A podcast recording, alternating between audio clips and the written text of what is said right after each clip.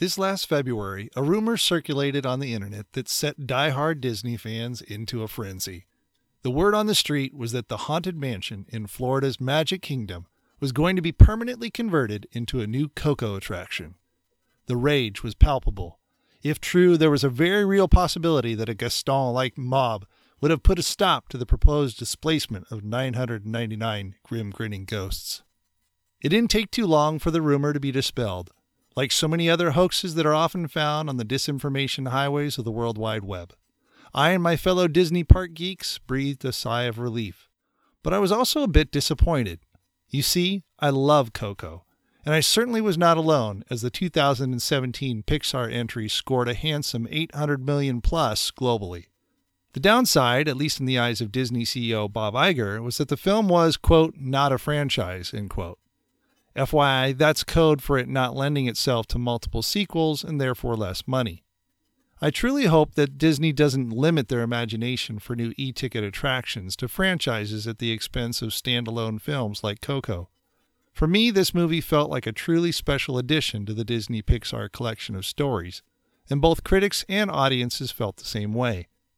As such, I think that a Coco themed dark ride is well deserved as long as it doesn't require the death of a beloved attraction like the Haunted Mansion. That's where Disney California Adventure comes in.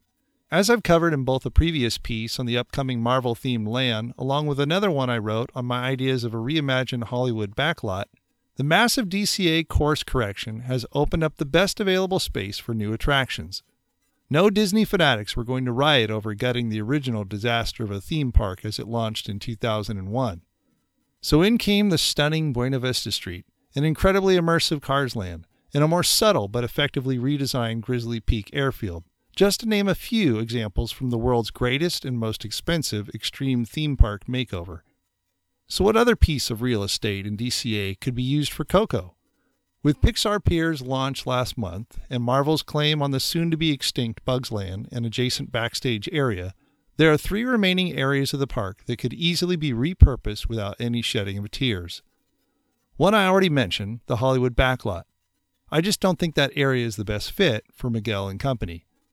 The other two are the Pacific Wharf District and the western half of Paradise Garden Park.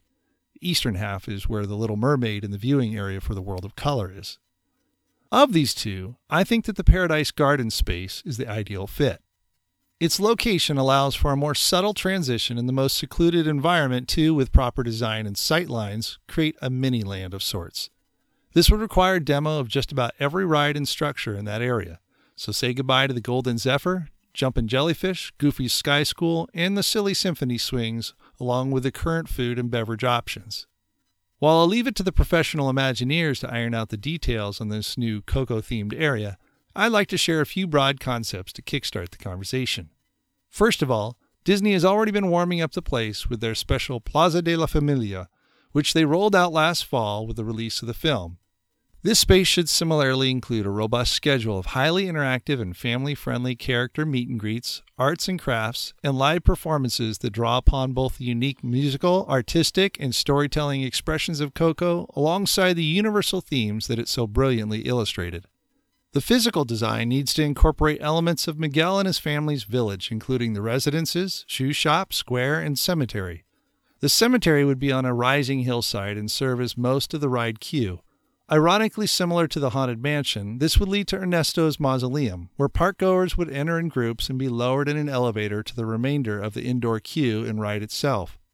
This would mean a significant amount of excavation, but with the Little Mermaid's queue and show building as an approximate footprint, there is plenty of space for such an attraction that leaves room for all the other amenities you would expect. As for the ride itself, it would transport guests to the land of the dead. Here there are so many story directions one could go in. Just rewatch the movie and let your imagination fly.